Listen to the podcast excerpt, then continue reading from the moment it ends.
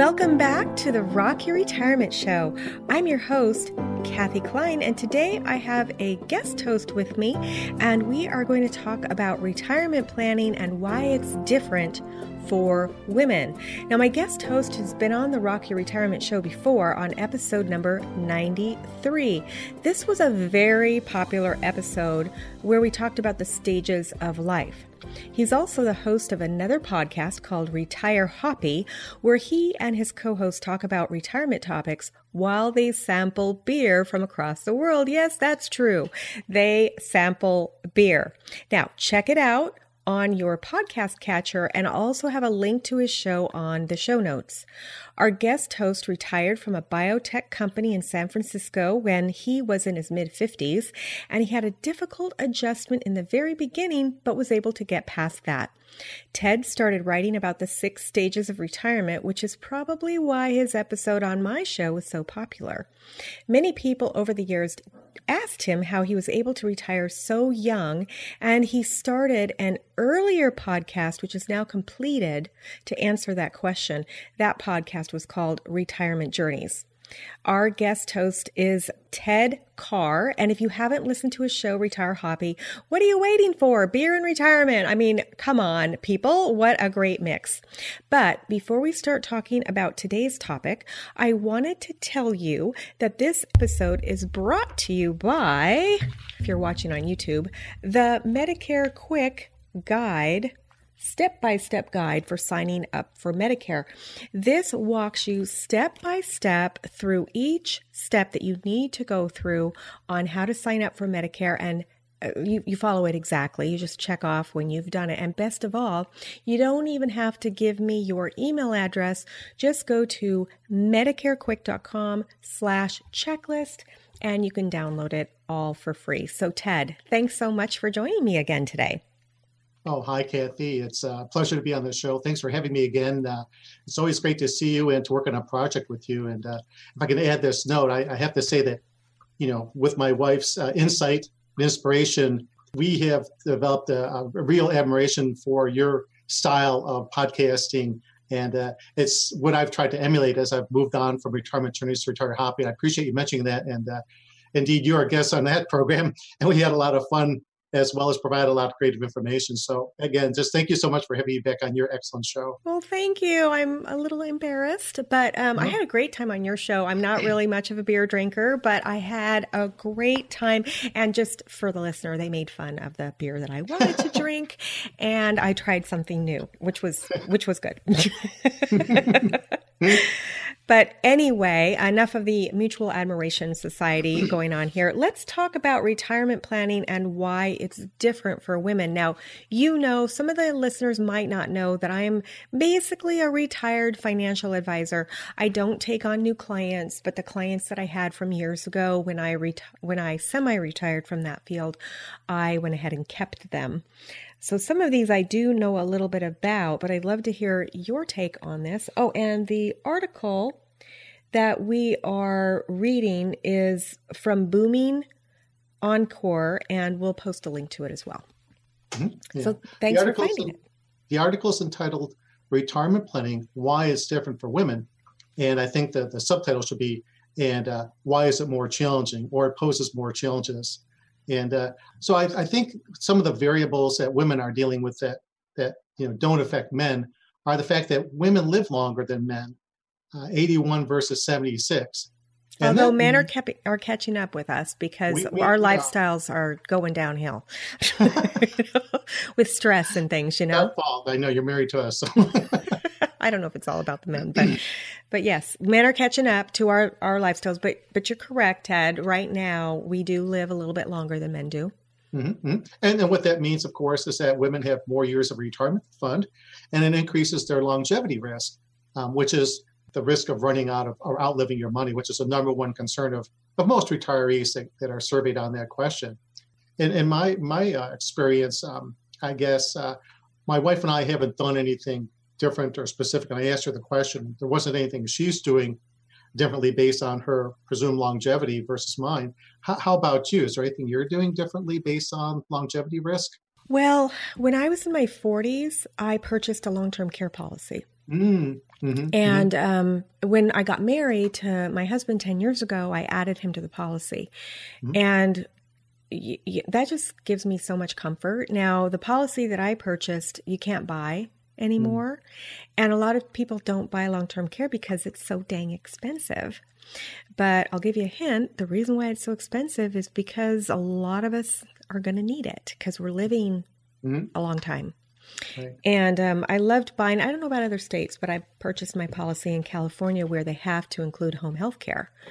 So, you know, I don't know about you, but uh, the thought of moving into a nursing home does not appeal to me. No. And um, just getting a little bit extra help. But but now that I've been doing the show, I don't know that I would necessarily want. Let, us say I got dementia. Mm-hmm. Wouldn't necessarily want all of my care to be at home. I probably would want to go to a day uh, uh, an adult day facility because personally, I feel like you get better care in a group setting. I know it sounds counterintuitive, but I just feel like with the socialization that you get when you're in a group, it's better than being one on one. Because a lot of the caregivers, I mean, I, I know they mean well, but just what I saw with my father in law, they don't talk to you you know? Mm-hmm, mm-hmm, they're mm-hmm, watching yeah. tv or whatever. Yeah, yeah, and in a group setting you're at least going to have other people to talk to yeah, yeah, and I, I think that that points out, uh, you know, not only the, the, the, financial side of retirement for women living longer um, have to be taken into consideration, but also the non-financial, that socialization, the care that we're referring to. So, you, you know, the fact that women have more longevity implies financial considerations and also the non-financial side of things too. So you have to take all those things into consideration and view them differently if you're a woman. Want to live comes, like the Golden Girls.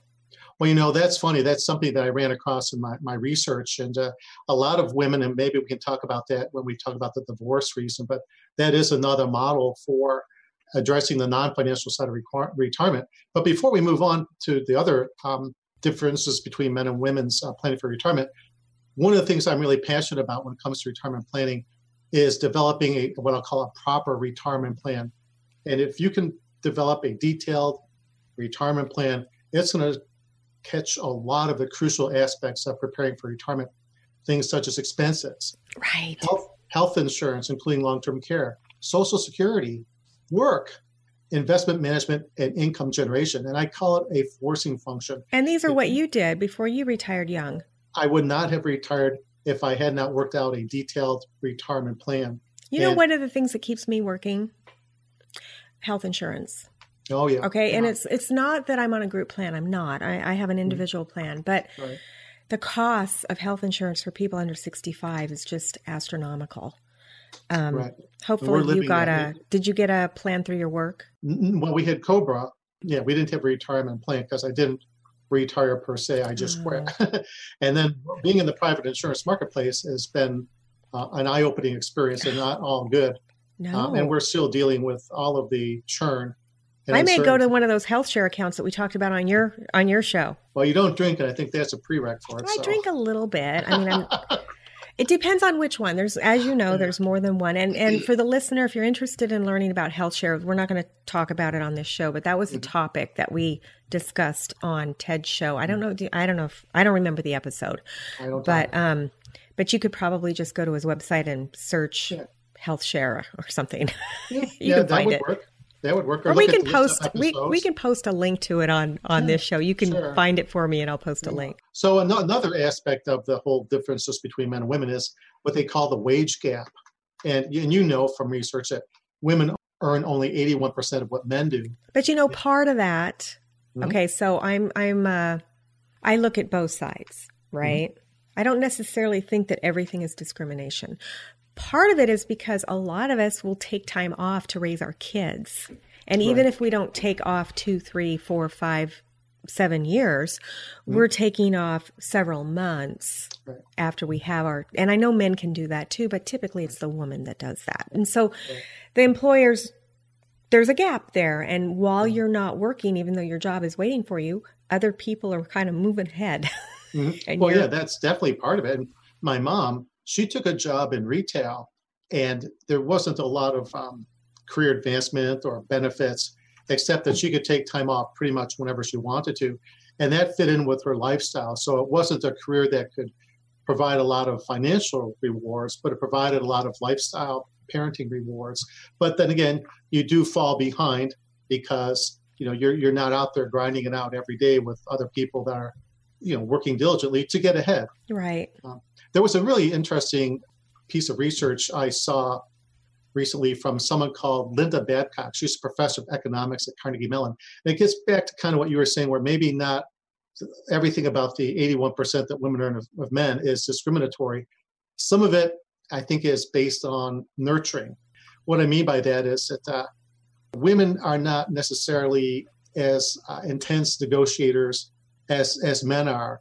And uh, according to the research at Linda um, has done, she says women who consistently negotiate their salary increases earn at least 1 million more during their careers than women who don't.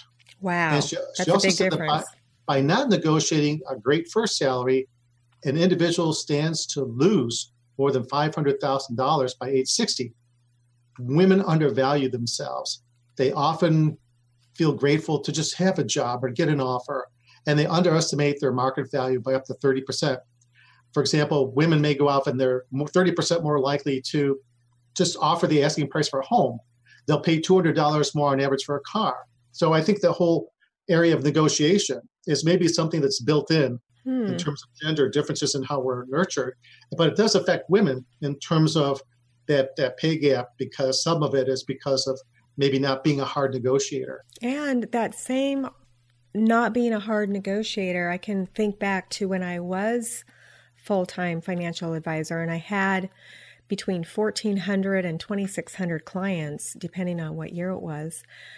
Women, when I talked with men, I didn't hear, well, I can't do this because I got to save for my child's education or I've got to do this for my child, or I've got to do that for the men. Didn't I didn't hear those words from men? It was always from women, and mm-hmm. um, so they're putting a, aside their own needs, and even adult, even uh, adult women. You know, I have eighty, you know, friends that are seventies, eighties that are sending money to their forty and fifty year old children, mm-hmm. and you know they they might not actually have the money to send, but they're doing it anyway. Oh, yeah, yeah, ab- absolutely. Um, I don't see men doing that as as much.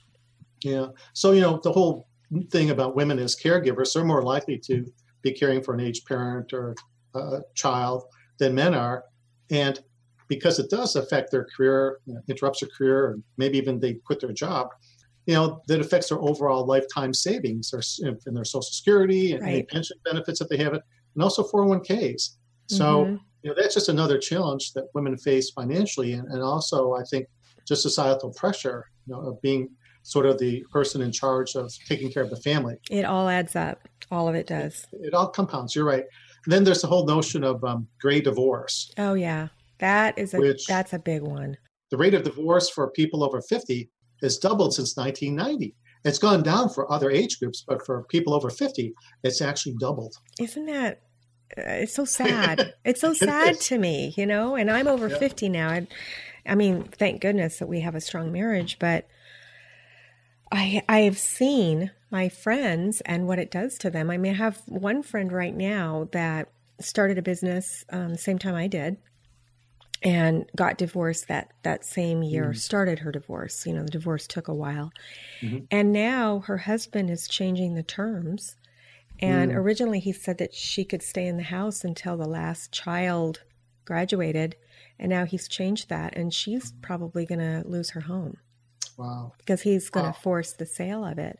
So wow. even though she's not 50, she's in her 40s, I can still see how splitting the finances of a home, you know, it, you, two people can live, let's say you have $80,000. It's much easier for two people to live in one household on 80,000 than it is for two people to live on mm-hmm. 40,000 each, if that makes sense. Right, right. Yeah. You know, my wife and I each keep our finances separate. My wife has her own investment accounts, her own checking.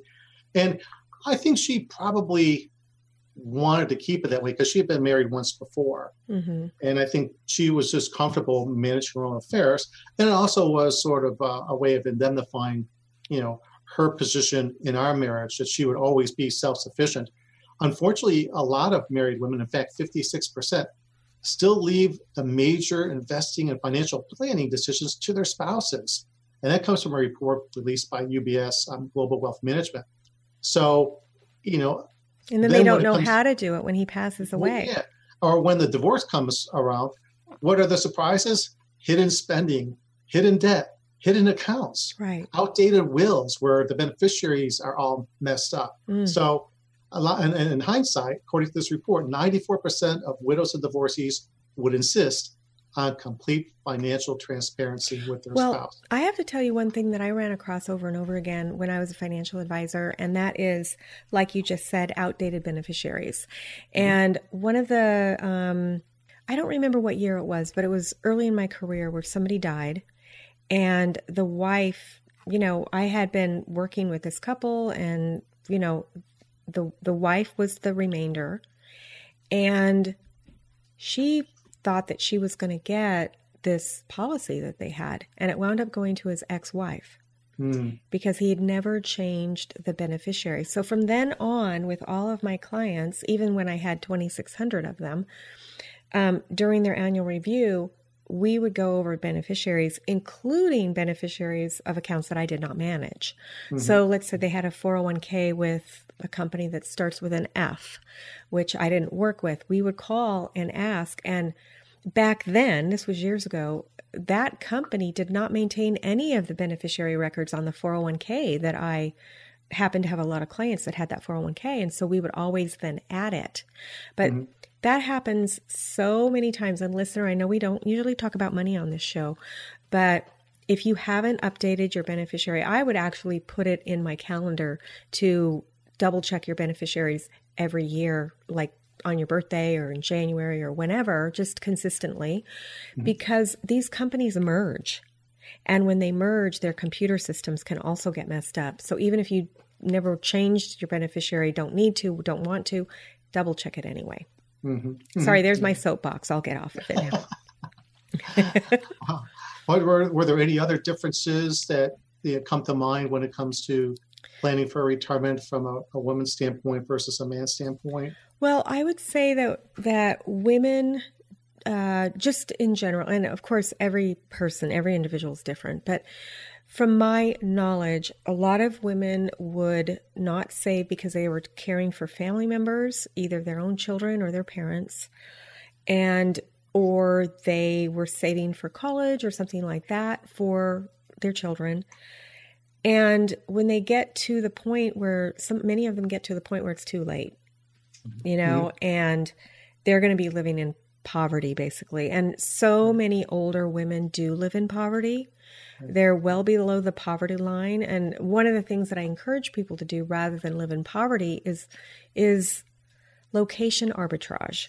I just created that phrase. It's probably it's probably created somewhere else, but location arbitrage. You can live somewhere else cheaper than where you are mm-hmm. currently living. And whether mm-hmm. that means move to a different state, whether that means move to a different country.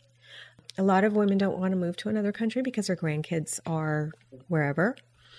But you can live such a better life mm-hmm. Mm-hmm. if you do that location arbitrage then trying to like let's say you live in San Diego or New York or something. That's going to be very difficult if you haven't saved any money. And you know, earlier you mentioned the Golden Girls. Yeah, I want to live like that. Well, that that's actually sort of a, a model where you know people come together, women in this case, single, divorced, widowed, and they live together because, as you said, it's cheaper for people to pool their resources and share these expenses. Shared housing. And it, and it also provides you that that buffer from becoming isolated. That's right, the socialization lonely, that we all need. Which is so important from the non financial side of retirement. So, you know, that kind of helps solve a lot of problems that women face, you know, as they get into the retirement planning and retirement living, you know, banding and grouping together. And it comes easier for women, I think, because I could never do that. Yeah. That's what I my husband says. Together with a group of guys, it would be like, oh my God, we'd be, you know, on Dateline some night, you know, for the murder. But women can do it much more easily because they, they just have better socialization skills. I think that in the future they'll probably design Uh, in fact, I'm listening to young people telling me that they have these shared housings now in larger mm-hmm. cities right. where everybody has their own room and bathroom. Um, there's a shared kitchen and shared living space. And so, mm-hmm. if you really want your privacy, you just go into your bedroom mm-hmm. and your own bathroom. I, I per- personally, I don't want to share a bathroom. Okay. Oh, But let's say you have. If you're a guy. I do understand that about the whole kitchen thing, but I think people can manage a kitchen if they've set their expectations in the beginning. Mm-hmm. And you could also do something like have separate, uh, not closets, but you know, cupboards for your mm-hmm. own right. food. And then just maybe, maybe things could be shared like milk and eggs. I don't know. So you're you're proving my point. You're you're coming with all the ways to make it work, and I'm like, no, no, no. I can't even imagine. Did you not share in college? I did, and that's kind of why I'm traumatized to this day. but by the time you are an older adult, you've gone through those those college years, and hopefully you've you've straightened your, up your act. You know, you're not drinking other people's beer and uh, doing all the I things think, at college. I think, I think, we proved the point. I think. yes, absolutely. Know, looking at this whole serious issue of you know kind of the challenges that women face when it comes to um, planning for retirement and living in retirement. I did a little research and I found a really excellent article of all places, CBS News, August 2017, and, and it's called Retirement Planning is Hard, but it Could be harder for women. Hmm. And it contains some really interesting links. Um, like there's a link to a financial literacy quiz. You know, the sort of like one of the basics I think in, in being in charge of your retirement is having a level of financial literacy. So you could take a quiz based on the link they provide. Also, taking an inventory of your financial resources. So they help you with, well, how do I inventory what I have? Because that's really important to have a baseline of all your financial resources. And then a paper that's put out by the Society of Actuaries titled Women Take the Wheel Destination Retirement, which includes getting legal matters and documents in order, figuring out how much retirement will cost, reviewing the, your retirement plan, which I think is cru- crucial, starting Social Security, assessing divorce and family issues, and assessing long term care. So, this one little resource, I think, kind of captures um, a lot of the things that women have to be especially cognizant of as they get ready for retirement. Send that to me and I'll post a link to it in the show notes. Sure, sure. And there was one other one because I had uh, this author on my Retirement Journeys podcast which is no longer in existence, Jan Cullinane. Right. And she wrote The Single Woman's Guide to Retirement. And in it, she talks about, she calls the options for living, the five Ds divorce, okay. dating, dependency, death, and deepening connections. Oh, so hmm. she wrote a really fun book about you know if you're a single woman which many many women are or will be oh i know many that, many of my friends are single and some of yeah. them have never been married yeah. I mean, I didn't get married until I was an old maid. I was 42 when I got married. Well, there you go. So there you go. But that book's too late for you now. right, because I'm married. Right. But um, but yeah, we can post a link to that as well. Sure, sure. You know, send me the links and I'll I'll post them. I'll, I'll be happy to do that because you know I'm always one of these people that um, I don't like to present just problems or what it is, but I like to offer solutions or, or how to deal with something because I think that's where the the value lies. It's just not an awareness of a problem, and most people are aware of it. But well, what do I do about it now that you've announced this problem? Right. How do I how do I deal with it? And so I'm always trying to think through. Well, if I was in the, those shoes, what would I be doing? What would be some good avenues to explore? And I think a retirement plan is crucial. Maybe seeing an estate attorney is really important. Right. Sitting down with your spouse if you're married and going through this stuff. Maybe doing that financial inventory with them, and you know a couple of these things, the books or this uh, this this other deal where uh, women take the wheel, destination retirement. You know, perfect. Yeah, got to educate yourself. That's right, and and since we're going to be the ones quote left hang uh, holding the bag, we have to be proactive. I know for a lot of us, it's it's not in our nature to yeah. talk about money or talk about finances, but you have to. Well, it's more fun to plan for a vacation. And typically, people spend more time planning for a vacation than they do for the retirement. So, it's one of those horrible things you've got to do but it's once once you get past it my gosh what a sense of security satisfaction accomplishment that makes you feel then i always say you're managing your life and the life your life's events aren't managing you Right. And that's really that's really a great feeling. Exactly. Exactly. Okay, so I think we've covered this topic. Next topic is going to be a fun one. Tell us a little bit about the next topic. Oh, the next topic is uh, one of my favorite concepts, and it's about happiness. And we're going to talk about the shortest path to happiness from optimizeyourlife.com. That's right. So make sure you tune in next week to the Rock Your Retirement Show, and Ted and I will be talking about that as well. So thanks so much for joining us. Thanks, Ted, of course. My pleasure. And we'll see you next time on Rock Your Retirement. Bye.